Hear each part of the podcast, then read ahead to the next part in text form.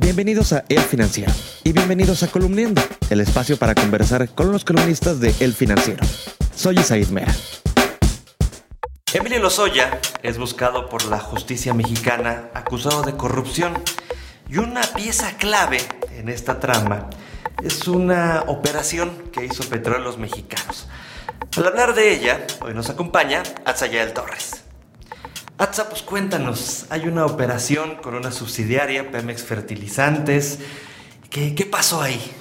Bueno, resulta que eh, esta aprobación que le hizo el Consejo de Administración a Emilio Lozoya para invertir en las plantas chatarras de Altos Hornos de México, que hoy lo tiene a salto de mata, vino eh, de una sesión del, del Comité de Estrategia de Inversiones el 20 de octubre de 2015, en la que este comité, si bien es cierto, no puede aprobar, no tiene la facultad de aprobar, de acuerdo con el artículo 44 de la ley de, Pemex, sí dio su opinión favorable sobre la compra de Pemex de estos activos que estaban en desuso, que fueron evaluados y hicieron un avalúo eh, como si estuvieran en óptimas condiciones y que le significó a eh, Pemex un quebranto multimillonario.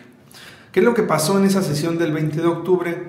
Eh, se le presenta el plan al Comité de Estrategia de Inversión, donde por cierto firma Guillermo García Alcocer. ¿Quién es Guillermo García Alcocer? El controvertido, eh, quien, fue hace, hace, algunos meses el enemigo público número El presidente López Obrador, por acusado de, conflicto de intereses. De conflicto de intereses de la Comisión Reguladora de Energía, preside la, la CRE eh, hoy por hoy, pero en ese momento eh, fue en representación de la Secretaría de Energía a ese, ese comité, firma, firma también eh, Jorge Borja como consejero independiente y presidente de ese comité, y quien no firma es Carlos Elizondo Meyer.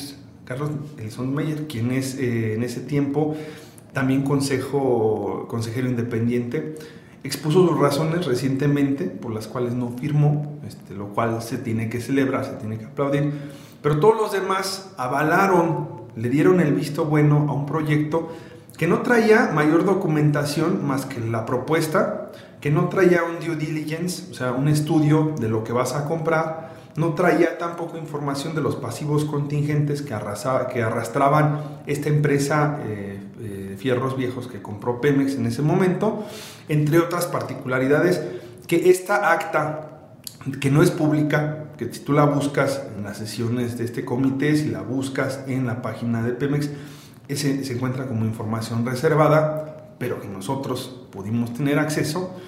Eh, detalla que bueno, que le dan el visto bueno, condicionando a que después presente estos papeles al Consejo de Administración.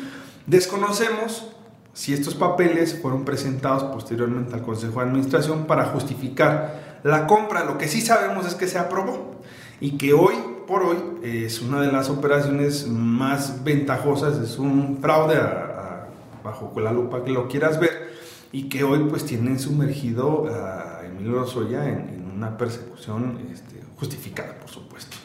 Oye, hay, hay gente que, que, dice que esto de Emilio Lozoya es un quinazo. Yo te quiero preguntar que me digas sí o no. ¿Es un quinazo o no lo es? Pues mira, eh, si quinazo le llamamos a que los supuestamente intocables de la administración pasada, siendo este personaje uno de los referentes inmediatos de la corrupción rampante del gobierno de Enrique Peña Nieto. Eh, si lo llamamos quinazo, pues que sea o no sea quinazo, el punto es que hay una investigación abierta, el tema es serio, la Interpol ya lo está buscando, y eh, si se le fincan o no se le terminan de fincar responsabilidades, todo esto está saliendo a la luz, que debe ser lo más valioso. Para nosotros se había, se había criticado al gobierno de López Obrador por hacer esta, por, por haber tenido una posición este, neutral en ese sentido, pero pues aquí están los resultados, la fiscalía está investigando y lo están persiguiendo. Corrupción rampante, te escuchaste como López Obrador. Oye, nada más dime sí o no. ¿Va, a caer, ¿Va a caer Emilio Lozoya? ¿Sí o no? Yo creo que sí. La columna Energía con hecha al final de Atzayael Torres la puedes leer todos los miércoles en las páginas del Financiero y también en www.elfinanciero.com.mx. Soy Said Mera, me despido, pero nos escuchamos muy pronto.